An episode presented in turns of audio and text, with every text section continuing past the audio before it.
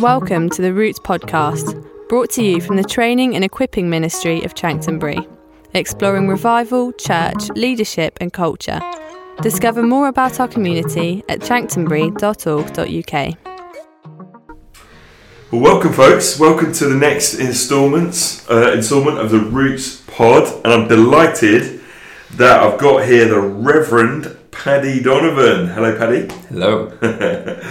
Great to have you here today. And if you haven't quite caught up, uh, as a church, we've been ploughing through Luke's Gospel for the last almost 18 months. And we're coming to land at Easter, and there is a lot to get through. Mm. So we're peppering the next couple of months with a few pods here and there uh, just to catch up. And today is a cracking passage. We'll get into that in a moment. It's from Luke 18. So grab a Bible if you're at home.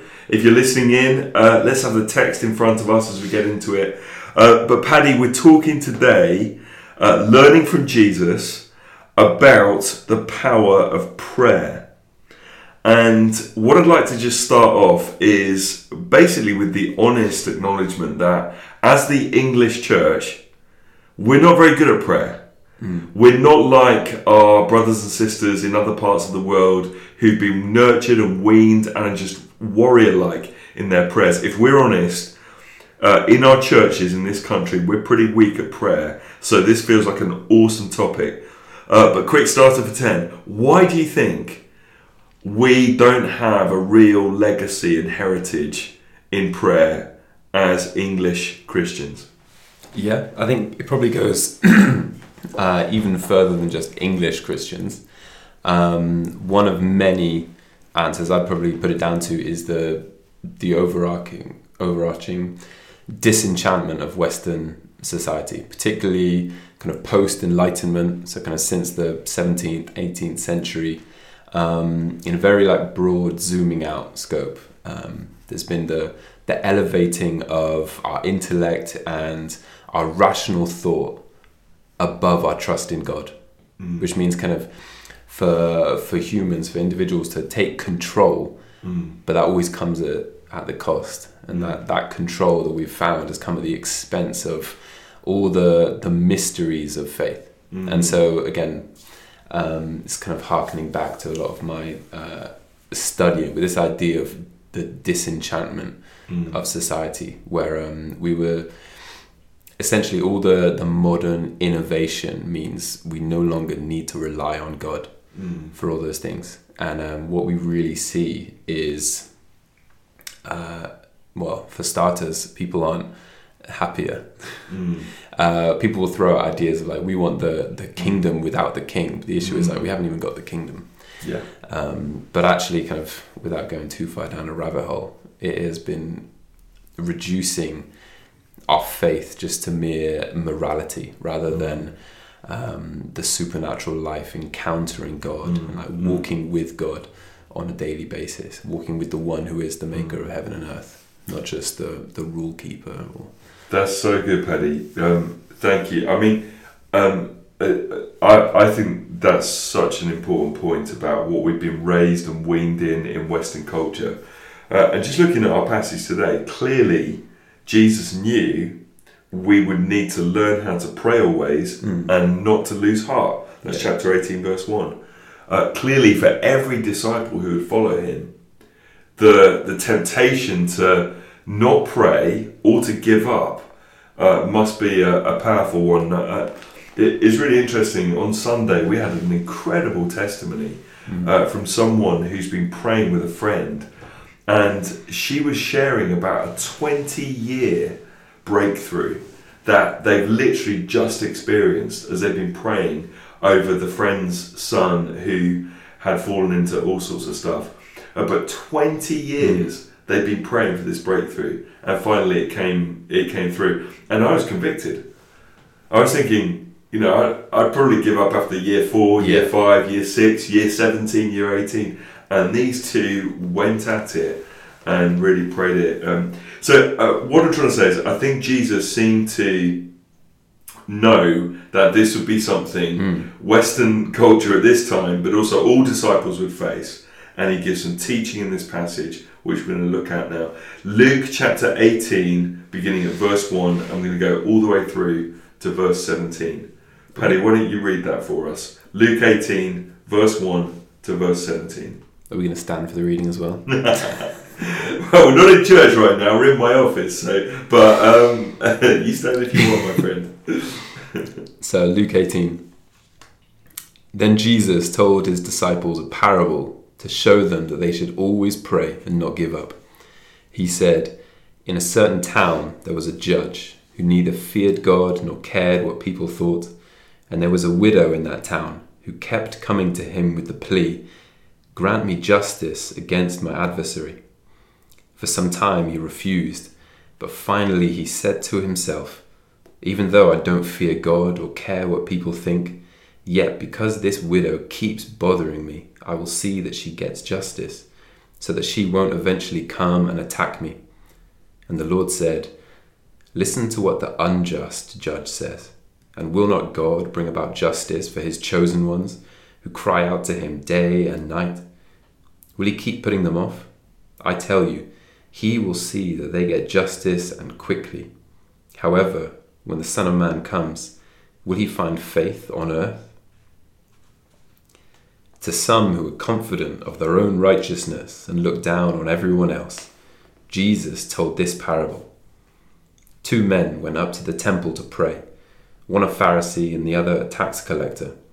The Pharisee stood by himself and prayed, God, I thank you that I'm not like other people, robbers, evildoers, adulterers, or even like this tax collector. I fast twice a week and give a tenth of all I get. But the tax collector stood at a distance. He would not even look up to heaven, but he beat his breast and said, God, have mercy on me, a sinner. I tell you that this man, rather than the other, went home justified before God. For all those who exalt themselves will be humbled, and those who humble themselves will be exalted. People were also bringing babies to Jesus for him to place his hands on them. When the disciples saw this, they rebuked them. But Jesus called the children to him and said, Let the little children come to me, and do not hinder them, for the kingdom of God belongs to such as these. Truly I tell you, anyone who will not receive the kingdom of God like a child will never enter it. Mm. This is the word of the Lord. Yeah, thanks be to God. Thanks be to God. Uh, well, Paddy, we just as we've been talking about this, and considering it, we we feel that Jesus' introduction at the start of chapter eighteen Mm. um, about the need to pray always and not to lose heart Yeah. is the uniting theme that carries us through Mm. uh, the first parable, the second parable, and then this uh, incident about people bringing babies to Jesus. So um, we're talking about, as we've already said, the power of prayer, persistence in prayer, the need to pray and not to lose heart. So, Paddy, just give us a very quick overview. What's going on in this first parable?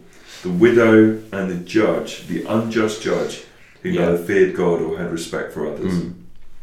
I think um, when we when we read the Gospels, we always have to remember kind of who Jesus is speaking to. So predominantly, often he's speaking to those who'd be aware of um, the stories that we now find in the Old Testament as to the revealed ways, laws of God.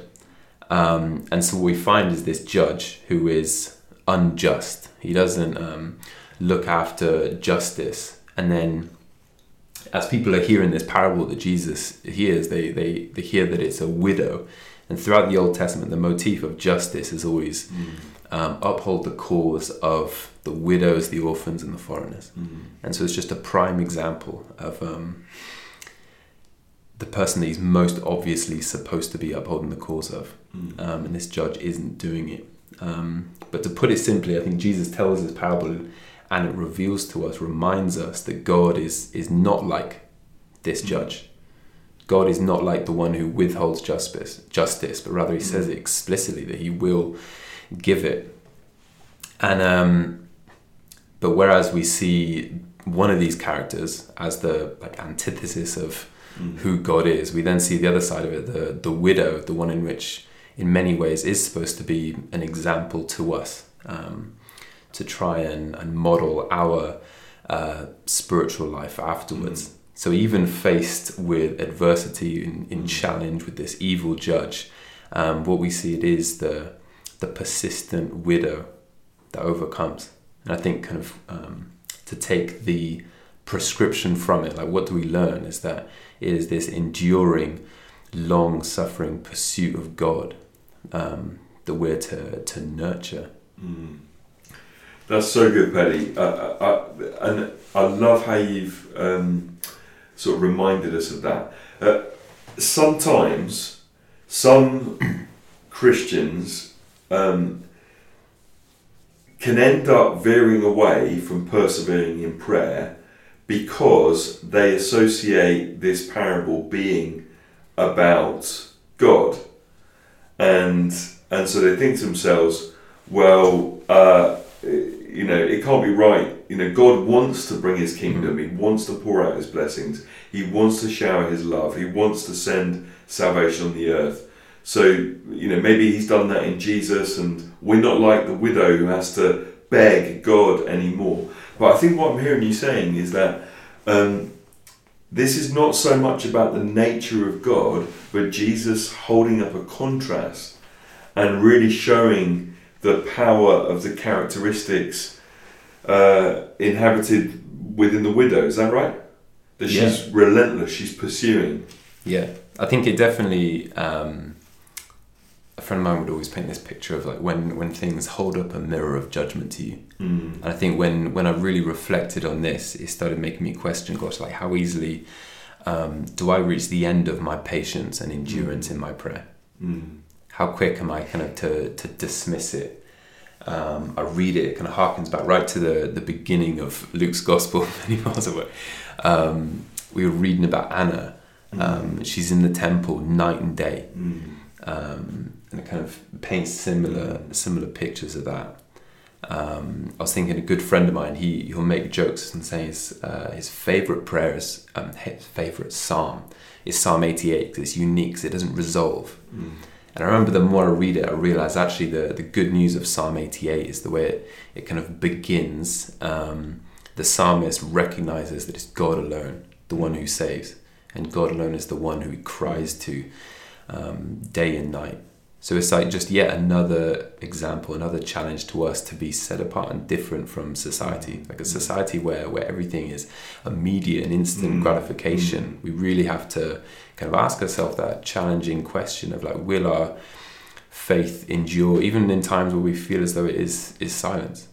Um, and I, I'd probably encourage us and suggest that this is what it would look like for us to both stand firm in our faith, mm. but also mm stand firm for our faith as well mm. as we mm. patiently endure and, and, persistently pursue God. Mm.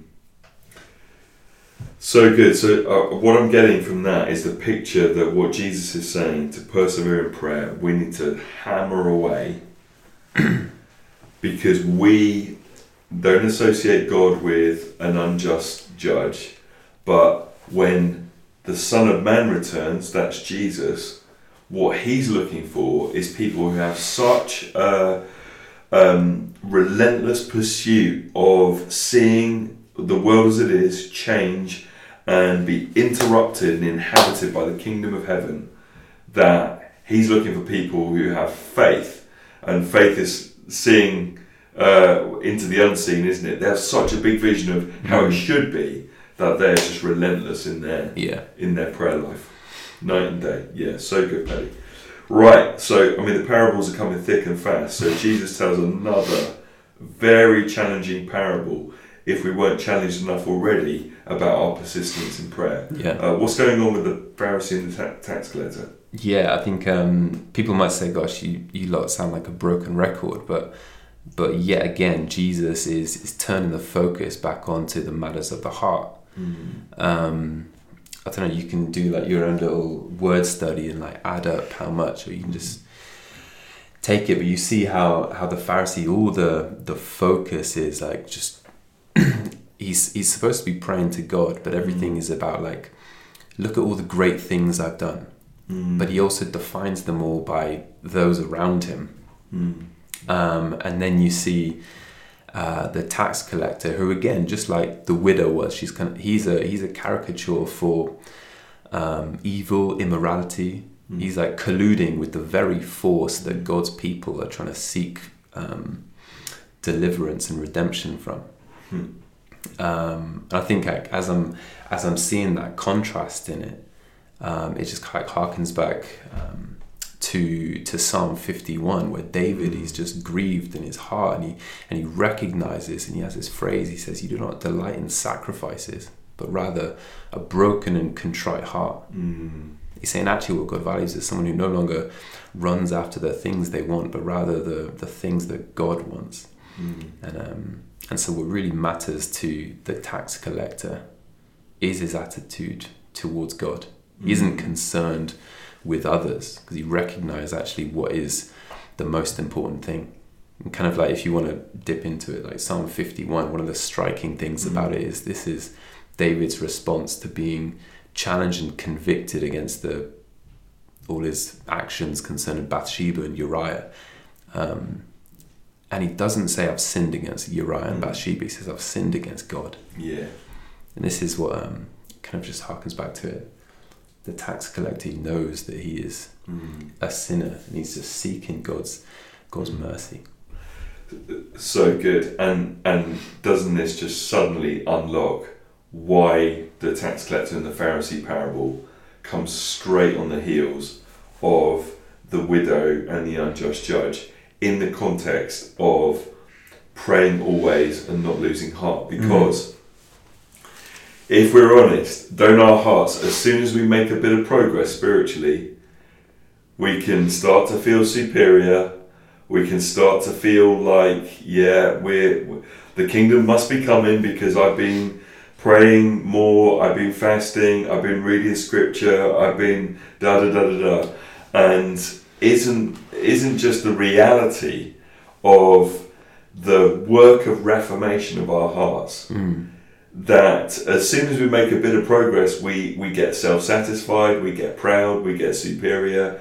And therefore, Jesus, after saying, Come on, you need to be hammering away in prayer night and day, he then cuts us straight to the heart and says, Look, you know, it, it's not the it's not the Pharisee, it's not the religious guy, it's not the one who fasts twice a week, gives gives you know tithes his income, Mm. who is justified, but it's the tax collector who says, "I'm lost without you, Lord." We kind of see it in you know, the key to it. You find it in, in verse 14. Jesus says this. He says, For all those who exalt themselves will be humbled. Like if we try to, to build ourselves up, it's a futile endeavor. Mm. But he says, Whoever humbles themselves, they will be exalted. And again I kind of I keep going back to the start of Luke's gospel. In in Zechariah's prophecy he's uh, he's speaking about this Messiah and he has this interesting phrase and it says it's it's the falling and rising. And again that's kind of jarring when we listen to it because we always think about the rise and fall of things. But at the heart of um, our Christian faith is about true life comes after we've laid our life down Mm. it's like a seed can only grow once it's like planted in the in the soil and dies. Come on. Wow. It's So- definitely. I must, I must admit, I joke with people. All these all these things we're saying, all this reformation at the heart. Um, we recognize that it's one thing for us to stand up here and preach it. Mm. Um, it's much easier said than done. Mm. Um, so we perpetually commend all of you guys uh, for the way in which we see it lived out across the entire body of the church as well. Well, I don't know. About, I don't know about you, Paddy. I just feel, you know, I opened up the start of Luke's gospel expecting, you know, signs and wonders, awesome sermons and teaching. I just feel like I've got the dentist gleaming spotlight into my heart, Oh, exposing all my flaws. yeah, uh, shining right back into the back. And Mm. and but you know what? That's how we want to live, isn't it? Lord, we want to be Mm. we want to be so like the tax collector, aware of our utter need of you, never comparing ourselves to others, exalting ourselves. We want to be so dependent on you. And Lord, how did we ever think that we could depend on ourselves outside of you? Uh, and so, yeah, just make our hearts pure, make them break them, make them contrite before you, and let us walk in humility. So, Paddy, I mean, that leaves us nicely in. Uh, Jesus is just ripping off a couple of parables, Yeah. and then suddenly there's an incident unfolding. Yeah. And the disciples are pretty um, stern that people should stop bringing babies so Jesus could touch them. Um, what's going on here? Um, I think he's he's using this as an opportunity yet again. Um, I say that now. He's he's definitely correcting their mistakes, but he's also using it as an opportunity to teach them. He's tried to, to illustrate already that our prayer needs to have endurance. We need to have humility, um, but we also need this boldness, like children. um, I'm only kind of four years in. My girls are four and one. Um, but they come and ask for what they want and think they need They're so boldly with such confidence that you are the one who can fix things provide for them with no consideration for the resources that um, that we have um, I think so often we can talk about like even you like earthly fathers Mm. who have love in your heart and try your best um, yet still God is so much more Mm. um, I can't help but kind of reflect on on the flip side of it. Of um, so, like I said, my eldest is is four, and she, the last year or so, she's entered um, that stage in which she might actually say no when I offer her help, and like the pain that it that it grieves me, Mm. um, like the, the the times in which it kind of uh, she may hide things from me. That sort of Mm. grieves my heart, um, and it's not to kind of place say God is like me, but I think, gosh, God is so much more than, Mm. me. And I think if this is what me just like, Mm. if I feel, how much more does He feel? Um, but that's sort of the shadow side of it. I think the the main thing is just the the audacious boldness of children Yeah. in their um, their request to, to parents and adults to come and provide for them. So, so just bringing that into the theme that Jesus seems to be unfolding about praying always, not losing heart. Um, it feels like almost sometimes uh, a contradiction that we should be bold like a child who is unswerving in their request of a parent. So bold like a child, but also, as we've just heard, humble. Mm. Whereas often we, asso- we associate being humble with weakness and, you know, a bit weedy or wimpy or something like that. But it, it's actually, if the heart is humble, Mm. the heart is also to ask sincerely with boldness for great things. And that's how we enter the kingdom. That's how the kingdom flows. Um, oh, that's good. So, Paddy, three, three characteristics that might help the English church according to Jesus and according to Luke 18, become a praying church. What are those? uh, to to pray with endurance, perseverance, patience, all those. So you said for three, and I just like did one in three parts with hyphens. No, endurance, w- humility. One part one, one part two, one part three. endurance, humility, and boldness. Yeah. Is really what we see. Mm. Um, I think I there's a I can't remember the backstory of it. A man once came to visit us in our in our church office, and he left this pillow with us, and it had embroidered on it this beautiful quote. But He said, "There, there are those that look at things the way they are and ask why. I dream of things that never were and ask why not." Mm. And I think that um, kind of a quote from someone about hundred years ago. Say that again, Paddy. Repeat that. There are those that look at things the way they are and ask why. I dream of things that never were and ask why not. Mm. I think within our faith is is God who who instills and deposits in us these dreams. And uh, when we pursue God Mm. uh, humbly and boldly, we get to Mm. look him in the eyes and say, "Why not?" Come on, come on. Let, let me just wrap around, um, just as we bring this into land, with this absolutely stunning story of this 20 year breakthrough. Um, and the lady from church who shared it, um, she said they've been praying for 20 years for one of the children to come back to the Lord. And as they began to release almost some of their um, themselves, Hmm. that they spent a lot of time praying in tongues. Hmm. and the breakthrough came. So, Lord, I just want to be, I, I want to see those 20 year breakthroughs.